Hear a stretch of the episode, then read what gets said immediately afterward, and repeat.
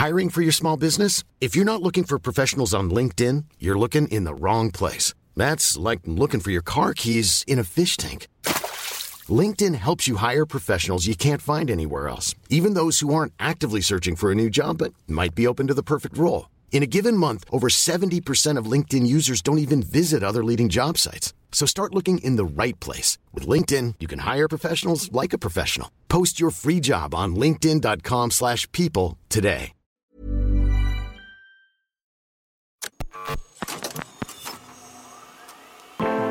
Would you do if you came face to face with your former self? Wow. Um, Oh man. Where did you find this? You'd stop and you'd listen.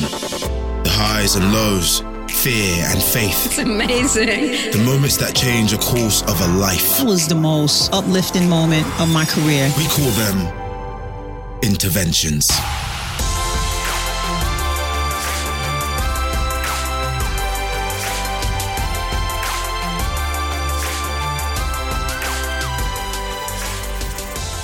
Welcome to Interventions. I'm Kim Taylor Bennett, and I'm a music journalist and producer.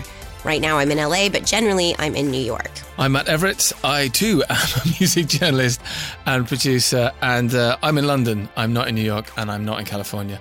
More is the pity, to be honest. This is a new podcast where I guess if I was trying to explain it to someone, I'd say we're going to confront musicians with the most important moments in their lives. So take them back to when they wrote that song, met that person, played that gig, and see how they feel about that time now, from the start of their career all the way to the present day. We'll be meeting people on both sides of the Atlantic with me in the US and Matt in the UK. What did you think when, when we asked you to do this? What was your what, your initial, what was your initial reaction? I was psyched to be asked to do this because basically the whole reason I got into music journalism, apart from loving music, was because I'm a nosy bitch. So, like, I just want to ask all the personal questions like, who are you writing about here? Like, what deep, dark depression were you in there? What does this lyric mean? You know, like, what childhood trauma did you have that made you become this massive a hole? You know, like, I just really like asking the difficult questions and especially like asking them to people whose art I admire. So that's so this is just the dream come true basically. I'm like interventions, yes, key points in an artist's life where you know, it was a turning point or they were in a dark hellhole and they clawed their way up. Everybody loves a Phoenix Rising story. Yeah, everybody loves a comeback. I think this is also by by making these interventions, as we're kind of calling them, physical things, making them here's an object, or here's a direct quote, or here's a photo, or here's a recorded message we've got from somebody in your past, and mm. without warning them about it, which doesn't normally happen in big major interviews, you don't get a chance to surprise big names normally. Yeah. Because a lot of big name artist interviews, it can get a bit generic, can't it?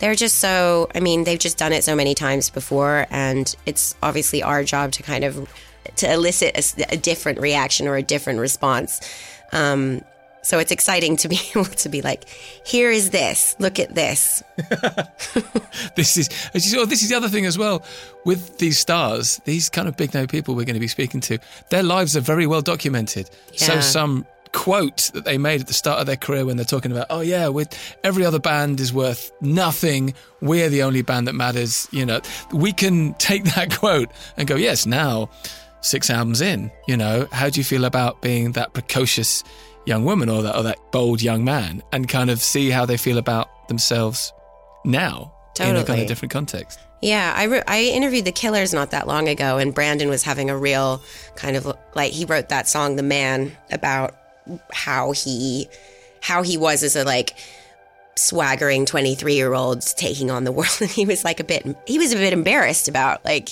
how much braggadocio he had. But i was like dude you know that's what you're supposed to do. You're you got to be a rock and roll star. You got to be sort of ridiculous so that you can create this myth. And you know you may be in your late 30s now but you needed to be doing that when you were 23 for us to believe in you. Yeah, this is the thing. I think like there's, it's almost like there's no mistakes because even the things that may seem ridiculous or overblown, or even the things that are like really hard, you know, and a lot of musicians do kind of have crises and crises of faith or personal and emotional crises.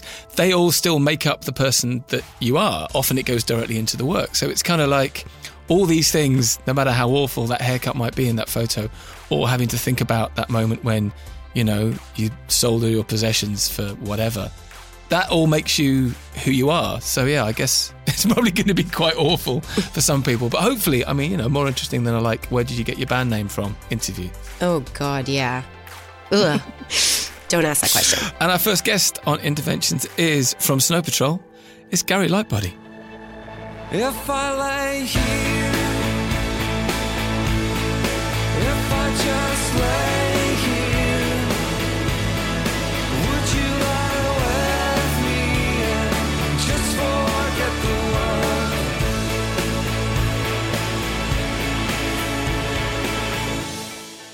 you've heard of Snow Patrol, you probably know them for massive, colossal, big indie stadium hits like Run and Chasing Cars.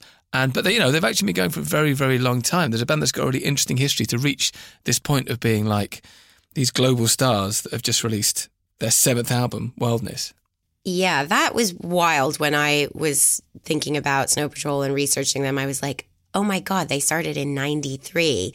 I had, you know, and they, it, they broke really 10 years later. It's, it's an extraordinarily long amount of time to like hold on to that dream and to keep grafting and being broke and putting out records and like not getting played on the radio. So, I mean, kudos to them. We talk a bit, as you'll hear, like about when it did hit. I mean, on X Factor 2008, Leona Lewis sung their song Run and like it just became this colossal hit. And, you know, they had Chasing Cars, which was used on Grey's Anatomy. And they kind of went from being this, this very introspective, very sort of raw emotional band to being like these huge anthems that people just lost their minds for. Uh, Once again, that doesn't normally happen. Those kind of bands don't normally cross over in that way. You know, Yeah. it's quite impressive. It really is. It is impressive. And it's also the 2000s were an interesting time where it was, you know, for indie rock bands, they were crossing over into the charts. And it's like not so much the case these days. That indie rock felt like the mainstream. And obviously, Leona Lewis helped get them right up the charts. But it, it doesn't feel like bands do that nowadays so much. Yeah, because they've got a new the new album's come out. It's called Wildness. Last one before that was 2011, so that's a pretty big gap. And one of the things I wanted to talk to Gary about was like what happened in that in that space of time. And he talks about having severe writer's block and about how you know his more overindulgent tendencies really derailed him, his songwriting, and really derailed the band as well. Yeah, I kind of they dropped off, and I just sort of thought that was it. So it was, I mean, love a comeback story. I was like, oh, it was kind of awesome. They're back. Let's do Gary.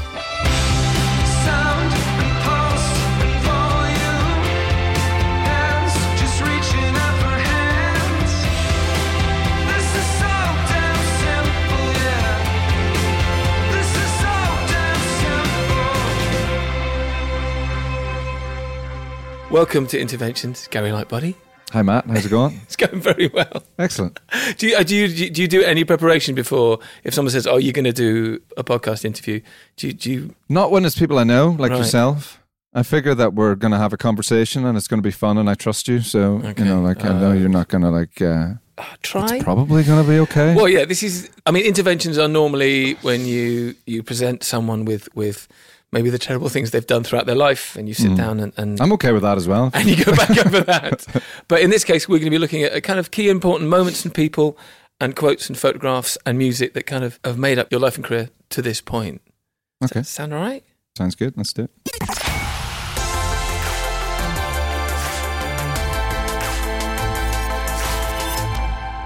First thing we're going to look at early press review. Oh, farts. It's a podcast. You can say, "Oh fuck," if you want. Oh, fuck. Then I'll recant my first farts and, and, and I'll raise you a fuck. Do you remember reading your, the very first review that, that you got? I'm not sure. I've definitely read. I used to read reviews back in the early days, as as as every everybody in that's ever been in a band does in the early days. And then there is a point where you just stop.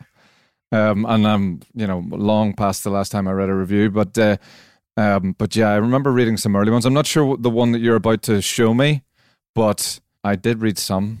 This is uh, from the Times. This is 2017. this is the Times. So this is Okay.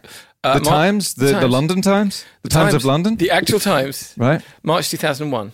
Okay. Uh, Snow Patrol, one night is not enough. What promises to be more intolerable fey whining from Bell and Sebastian's label mates turns out to be a pleasingly steely tale of heartbreak and masochism, reminiscent of Leonard Cohen's First We Take Manhattan.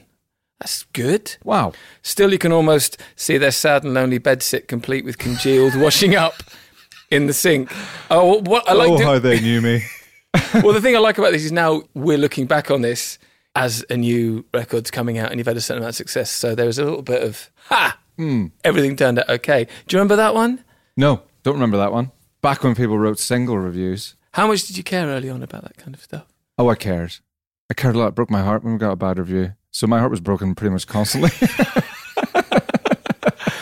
Are there any that, that, that, particularly that still haunt you to this day?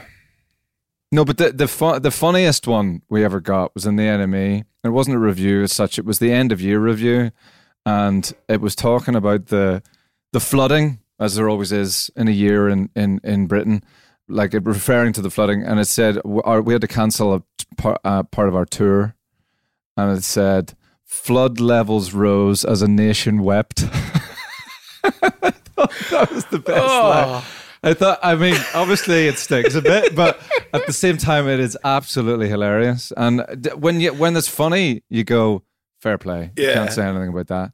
It's when it's personal that's when that's when it that's when it stings, and that's why eventually you realize there's no point in reading any of it. I mean, did you did you have a bedsit complete with congealed washing up in the sink? yeah, I wouldn't have used the word congealed, but yes, Paint paint me a picture of that. If I was to visit your bedsit in in two thousand, Well, it's funny. Two thousand and one was th- that was the year that our second album came out, and we got dropped from Jeepster actually as as well, and uh, and it was also the year that I wrote Run, um, mixed bag. a mixed bag. Um, but Run obviously didn't come out until two thousand three when we released Final Straw for the first time, and I, I say the first time because we re-released it in January two thousand four, but um, and that's when it took off. But uh, two thousand one, it was um, a flat with um, Nathan Connolly, our guitar player, and uh, Jimmy Symington, an old school friend, um, and his girlfriend. Uh, so it was the four of us, and it was mayhem. Um, it was we had a lot of parties, and the place was just just a like a chaos pit. Pit. Um, and uh, yeah, there was a lot of. I wasn't very tidy. Uh, that's that's to say the least. I was an extremely messy person at the time. I'm really not anymore. Um, really, that shifted. It shifted. Yeah, I became kind of. I'm not sure if it shifted. It might have shifted too far. I'm a little OCD now, but um, I was at the time. I was yeah, I was slovenly to say the least. And in it was in that environment that I wrote "Run," and I hate to demystify a song here that probably means um, something to some people, but uh, um, "Light Up, Light Up" obviously is the chorus. Uh, the electricity had just gone off. so I'm not 100 percent sure whether it was uh, whether I was um, uh, referring to that or not, but uh, it was um, it was definitely it was definitely present in my mind at the time. It was those electricity cards when you Oh, would always. keys. Yeah, yeah, you, you'd, you'd get, you'd always be in the minus numbers, and it would always Mm-hmm. Yeah. be going double speed. You'd always be overdraft. Your, yeah, your brain, like you never got with the fact that if you just kept it above that line, it would cost you less. no, No, no, you would always be in the emergency emergency fund. that's that's the little bit of the rebel in in you, isn't it? When you're in limited c- circumstances, hmm. you can't really stick it to the man, but you can Stick it to yourself. You can, you can still run the overdraft on the Lecky key. Yeah. Interventions with Snow Patrol's Gary Lightbody. Okay, let's do a photograph because obviously this is a podcast. Describe this beautiful photo that I've just hand, handed you. Intervention number two, I guess. oh my good god, Oh, you look good. that shirt does not though. But um, that's a difficult, th- th- an interesting choice for a, a shirt. Um, 2001, something like that. 2000, I think, but yeah. So that's me. On the right, and that's Mark McClelland in the middle, and that's Johnny Quinn looking very handsome at the back. I'm not sure why the most handsome person in the band is at the back out of focus, but here we are. Was and also, like- also the shot is taken by Bradley Quinn, which is Johnny's brother. So I'm not sure if he's paying him back for you know all the Chinese burns and wedgies over the years, but here we are. Oh, would you call it a prison haircut? Yeah. I used to shave my head pretty pretty close to the skin back in those days. I'd grow it really long and then I'd dye it. Uh, I'd bleach it and then dye it different colors. And then when I caught myself in the mirror, I would go, I'm going to shave that off. And so that was the pattern. I would repeat that pattern until um, ad nauseum, really. How do you feel looking at that picture? Because I mean, you look young. I mean, it's not like you look old now. Let's be Uh, honest. Thank you. But uh, yeah, I do look. A li- I do look a little younger. It's not a bad picture. I'll give you that. You could have picked a lot worse, Yeah. and I appreciate. I'm sure you found a lot worse, than I appreciate.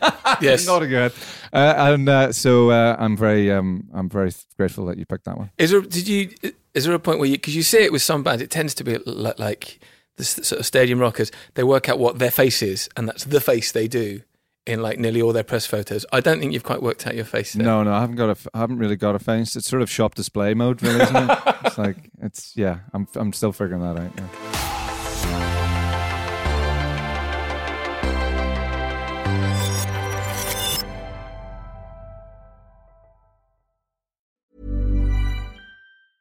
Ryan Reynolds here from Mint Mobile. With the price of just about everything going up during inflation, we thought we'd bring our prices down. So to help us, we brought in a reverse auctioneer, which is apparently a thing. Mint Mobile unlimited premium wireless. Ready to get 30, 30, bit to get 30, bit to get 20, 20, 20, bit to get 20, 20, bit to get 15, 15, 15, 15 just 15 bucks a month. So, Give it a try at mintmobile.com slash switch. $45 upfront for three months plus taxes and fees. Promo rate for new customers for limited time. Unlimited more than 40 gigabytes per month. Slows. Full terms at mintmobile.com. You should celebrate yourself every day, but some days you should celebrate with jewelry. Whether you want to commemorate an unforgettable moment or just bring some added sparkle to your collection, Blue Nile can offer you expert guidance and a wide assortment of jewelry of the highest quality at the best price. Go to BlueNile.com today and experience the ease and convenience of shopping Blue Nile, the original online jeweler since 1999. That's BlueNile.com. BlueNile.com. Put the headphones on for intervention number three. So I first met him in September 1990, uh, and he was in uh, my fourth form English class. Where did And you he was find just this? a very likable, very Did you interview him? personable, quite laid back, God quite happy-go-lucky chap. Clearly very bright, but like many boys, uh, you know, happy to sort of go along with an economy of effort. Uh, you know, he, he wasn't putting all of his hard work into school as an English teacher, I'm proud to tell you that I introduced him to, you know, like Seamus Heaney would be the main one, I suppose. Uh, uh, probably James Joyce. As his English teacher, I probably shouldn't have been teaching him about Van Morrison and, and Bob Dylan, but I think they probably had as big an influence. It was quite clear that there was something that had just clicked into place. And who was that? That was Mr. Mark McKee from Campbell College, Belfast. Um, I was there between 89 and 94, and he was my English teacher for my last two or three years there. Extraordinary man. Tell me a bit about the kind of impact he had on you. So, I mean, it's, he, you know, he describes it beautifully there. Um, but he was one of those teachers. It was very much like, "Oh, Captain, my Captain." You know, he was, he was, he was that teacher, the teacher that called call, called you to arms. You know, and uh, and uh, myself and Davy Matchett, who actually I we run, uh, we were part of the team that set up the Oh Yeah Music Centre in Belfast, and we also run a, co- a company back home, an artist development company called Third Bar. Together, we were in his English class together. So his impact went right. You know, it wasn't just me. It was there was a lot of people that ended up doing things from that class in in in the arts and gave their lives to making you know trying to make art or trying to help people make art. Um, so he had a massive impact, and he he was just an extraordinary extraordinary man. Just his classes were always really fun. I always look forward to them. Um, he introduced me to Seamus Heaney, as he said there, and Seamus Heaney became uh, very quickly a, a hero and still is of mine. And he was the reason why I started writing in the first place. I started writing poetry. I was a published poet, age fifteen. Terrible, terrible poetry, but really terrible. Pretty bad, yeah, pretty bad. Mostly about the troubles in Northern Ireland. You know, I didn't really know how to process it. I wasn't on one side or the other. I, I, I felt very isolated and uh, you know outside of what was going on in Northern Ireland. I just wanted everybody to get along. Um, so I was a very sensitive kind of kid, and uh, so I wrote a lot about that. And um, What kind of a student were you? You I was a terrible student, terrible student all the way through university. I, I ended up getting a degree, but I was never, I was never as engaged in school or um, studies as I was in music. We have a question from him. Uh, uh, yes, ask him what he's reading at the moment and if he would recommend it. That that'd be a good question. He, uh, I, I I struggle to know. Gary invites me to concerts all the time, uh, and it's very kind of him. You know, every time he's at home, he he, he, he texts me and says, "Would you like to come along?" I, what do you What do you buy a man who has everything?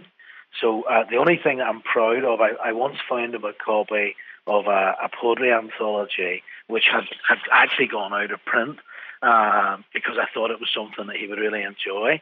Uh, so ask him if he's reading poetry or if he's reading a novel and if he would recommend it. That would be. That's my question for him. What are you? I am just finished reading, and it came out a couple of years ago, and I missed it. Um, a friend of mine bought it for me. Um, Grief is the thing with feathers. Uh, it just blew me away. It's uh, an extraordinary book uh, about loss, about bereavement, about the family coping with the loss of a of a mother. It's actually kind of moving to even talk about it. It's a beautiful book. Lines that just have universes in them. You know, it's beautiful. Is there a book in you? Maybe I've tried to sit down and write one many times. I just don't. I think writing songs, even though, geez, it takes me years. Sometimes these days, um, these days, as uh, the last seven years has attested to. I think that writing songs has removed that longevity of sitting down and writing. You know, because I'm so used to like being done, and with a book, you're never done. I have a friend who who's a novelist and uh, he just got his first book published. Took six months of intensive writing, secluding himself from the from the world. He le- uh, tells a great story of going. He went to the Irish Aran Islands. Um, there's a Scottish Aran Islands and an Irish Aran Islands, and uh, he went there. And there's only a post office and a pub and a store, and that's it. And there's you know a handful of people live there. And uh, in the pub, he would go in and he would order tea with no milk. And on the island, he became known as, oh, hello, there's no milk. it's the most beautiful thing I think I've ever heard. You're just known as, it's your, your peccadillo is your. That's the thing. your- That's the one thing about you. Yeah. It's, it's beautiful. Light up, light up, as if you have a choice. Even if you cannot hear my voice, I'll be right beside you, dear. When you just hear that, how do you feel? 'Cause there it is. That's that's the point it changed. That is when it changed. That, um, That piece of music does it does it still yeah. does it still Yeah, matter? p- people people talk about people talk about chasing cars, which um which you know obviously was went on to be our biggest song and uh, uh, um and is extremely important and we love it to bits. But that that for me, Run is will always be the most Mhm. important song we ever did. Well, was there the moment when you, there must be an amazing feeling, just that moment of like, this is it, here it is, it's happening. We can all sense that this thing that we've been talking about, that we believe is possible, this is it, it's happening right now. Yeah, the it's funny because there, there was there was that moment. We'd released Final Straw in two thousand three to some acclaim. Actually, it was probably our best reviewed record, um, and uh, and then the same amount of sales as the first two albums, really, which was about fifteen thousand copies, and uh, and then uh, Jo Whiley played Run all six minutes of the album version on daytime radio one in December, and we went from playing a gig in gig in High Wycombe, the White Horse in High Wycombe, to f- um, 15 people, seven of which were in the support band. And um, that was December 2003. And then Jo Whiley played Run on Radio 1 Daytime, uh, the album version. And, you know, as legend goes, you know, the phone lines melted and everybody wanted to hear it. And so we re released it, an edited version of it, um, in January 2004. And we re released the album. And it, it, the album went in number three, um, which was, you know, we'd never even gone in the top 100. Um, yeah. And, uh, and the single, well, this is this is to answer your question. The the we were listening to the charts and Radio One, and you know the countdown, and uh, we a friend of mine, Simon Cull, who thank you so much, Simon, for all those years of let me sleep on your couch. Um, I basically uh, slept on friends' couches in those days, um, and uh, we had a party for about thirty or forty people, and we listened to the countdown and every time we weren't on it, people cheered. You know, like, and next up, whoever it was, it's not us. Yay! It means we're higher up. And um, and then number five, new entry this week, Snow Patrol with Run, and you know the place went mental, and we drunk our. Wouldn't have been champagne. We wouldn't be able to afford that cider probably, and uh, and that that was the moment that was like, oh, things have things are changing.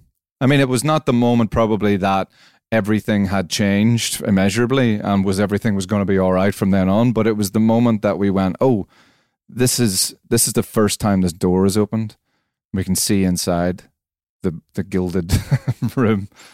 You know, it's amazing you chose a Leona Lewis cover. And, Yeah. and, and It's it's funny we did uh, we did um, we did sport uh, I did sport relief with Johnny McDaid. It was the first thing back that we'd done live live TV. We did it. I I I didn't sing it very well. I was kind of disappointed with my performance because I was so nervous because we hadn't done a sh- live show in seven years, live TV show in seven years.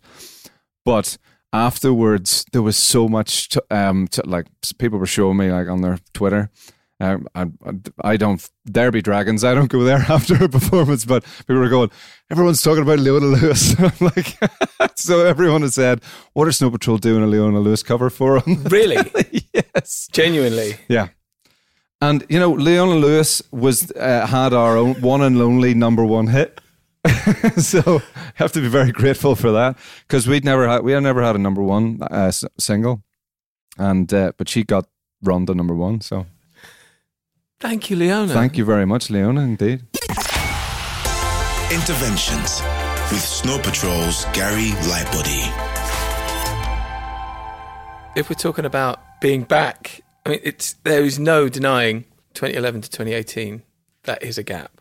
Yes. That is a certain amount of time. Was there a point in that when it was like, I'm, I, I don't think there is going to be another record. I don't think I do want to or can Yeah. do this. Yeah. Yeah. Many times. Really? Yeah, yeah, yeah. Uh, there was a lot of times I thought I'm never going to be able to write another song for Snow Patrol. I just don't. I don't know how. I was writing songs for TV, for movies, for other people, for no problem. And every time I sat down to write a song for Snow Patrol, it just, it just seemed to hurt. What do you mean? I didn't understand how to write from. I, I, I didn't. I wasn't connected to myself anymore. Um, I was drinking way too much. I was very depressed. I was very um,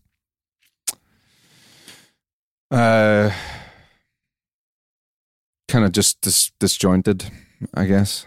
Um, it took a long time to figure out that I needed to pack all that in um, before I um I, I could get any kind of clarity.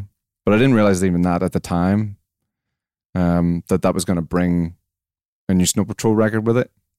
Um, I was just doing it because I was I was I was in a dark place. How Um, difficult was it to stop? Because I think for bands, you know, if it's booze, you're used to have a couple of pints before sound check, do sound check, have a couple of drinks afterwards, do a gig, drink whatever. That's that's that's what happens when you Yeah. start from the age of eighteen or whatever. Yeah. That's No, 100%. your daily routine. Yeah. My, mine, mine was worse off tour because I didn't drink that much on tour because my voice would take a beating. Um, I realized after about 2007, I lost my voice in Houston, Texas. Sounds like the start of a country song, but um, uh, I um, I I went to see a vocal coach for the first time. Band had been together for fifteen years at that time or something, but um, went to see a vocal coach and uh, uh, always seemed like um, cheating to me or something. Yeah. um, and uh, and they well, first of all, I had polyps, which um, which I had to take a month off rest and stuff, and then I went to see a vocal coach, and they gave me some warm ups, and basically told me that you know what's your routine before a gig, and I was like, well, you know, involves beer and um, sometimes vodka or whatever, but um, they were like, yeah, well, you know, that's that's your problem right there. So I would not drink before shows or even after shows unless I had a day off the next day. Right. So it wouldn't be a lot of drinking on tour for me after that point. But when I went off tour, that's when I would drink. I'd make up for all the the drinking that I'd missed out on. FOMO. um, and uh, and uh, um, so I basically um, so then the the fact the album took so long, it was kind of like the um, it was a self fulfilling prophecy in a way. I was drinking too much, and the album was so the album was being delayed. And because the album was being delayed, I was drinking more, and it just became this sort of self perpetuating kind of thing, or snake eating its own tail, or whatever.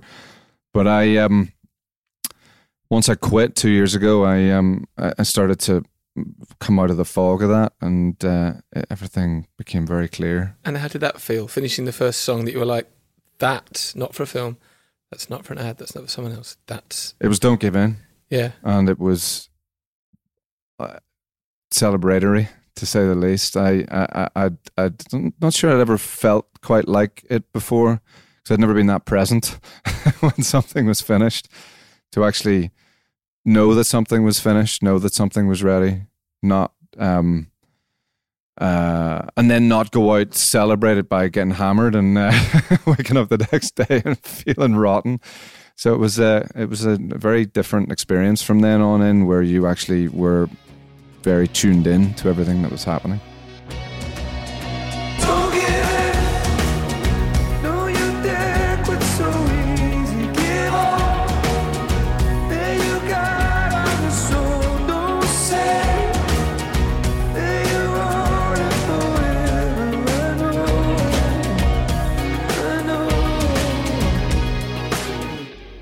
Is. This is it.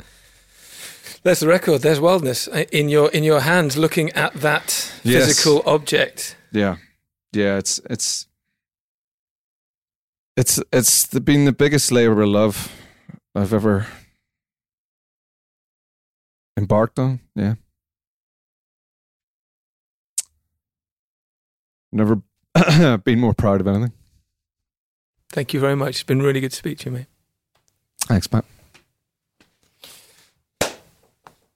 Shit.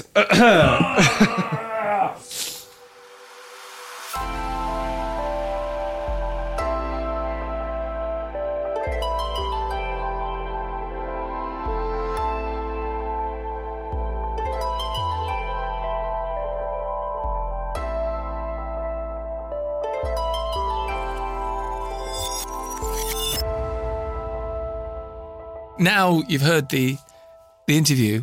What do you think about him? What do you think about the chat? I mean, I thought he was so charming, you know, very self deprecating, has a great sense of humor. Um, and, you know, the end of it, you guys, he got emotional and I was really, Yeah. I was really pretty touched by that. Like, he's obviously been through the ringer and come out the other side and he has finally produced a record and he's just like, shit, I did it. Yeah, I think yeah, there was there was. It's interesting because you know he he's really funny, as you say.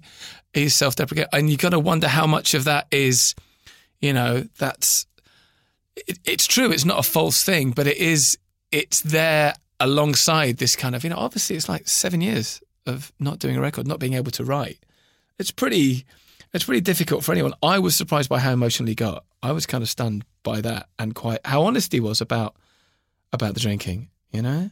you know what it's it's a really wonderful thing f- to make art that touches people and it's a wonderful thing to put your heart and soul into that art and i think it's that exchange of emotion is really what makes the world go round How do, have you, you know, from the first time that you interviewed him to now, did, did you know, did you notice a difference, or was he just pretty much the same kind of kind of dude? He seems pretty much the same. I think I, I know that w- when they first got very, very famous, I think there was there was definitely an intent to try and stay normal. I think there was like you know some bands do that. Some bands had this thing. It's like okay, we will, as we've been, you know, we haven't been successful for so many years. Now we are. We're going to try and hang on to the things that stop us from turning into egomaniacal idiots. Mm. And I think there was that, you know, keep the humor, try to keep your feet on the ground, don't turn up with 18 people in your entourage. Yeah.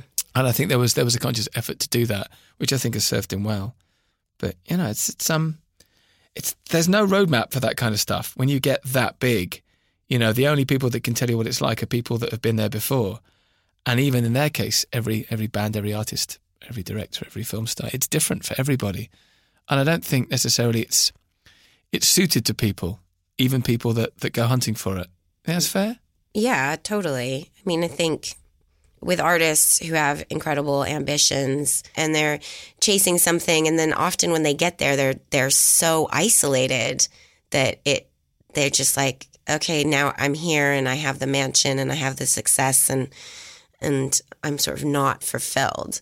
And then and then you're really just like alone with yourself and I think that can be hard. That can be really That'd hard. be great as well. At the same time, I'd love the mansion. I'd, I'd love to have some quiet time just on myself with my 80 foot guitar shaped marble swimming pool. That's fine. I could deal with the loneliness. Doesn't bother me. It's not true. Everybody needs a cuddle, Matt. Yeah, okay, okay. we should really say thank you to Gary. Um, and obviously, as we talked about, the new Snow Patrol album, Wildness, is out now, and you can hear it. All the stuff we've been talking about, you can hear all, all the music that he's kind of done, that Gary's created and written after this slow, difficult birth. It's on all streaming services as we speak, and in fact, oh, you can hear all of Snow Patrol's considerable back catalogue and past albums right up there as well. So thank you, Gary, for being so candid and, and lovely. Um, if you want to find out more about the band, you could go to snowpatrol.com or at Snow Patrol on Instagram to uh, just be very voyeuristic. And Twitter should do the trick also. You can chat with them there. That's it. That was the first episode of Interventions with Gary Lightbody from Snow Patrol. We're going to be doing more of these. We're going to be going deep. I'm really excited about this series. And if you haven't subscribed already, then please do. I'm Kim Taylor Bennett. And I'm Matt Everitt. Thank you very much for listening. This has been a Cup and Nuzzle production in partnership with Globe Productions.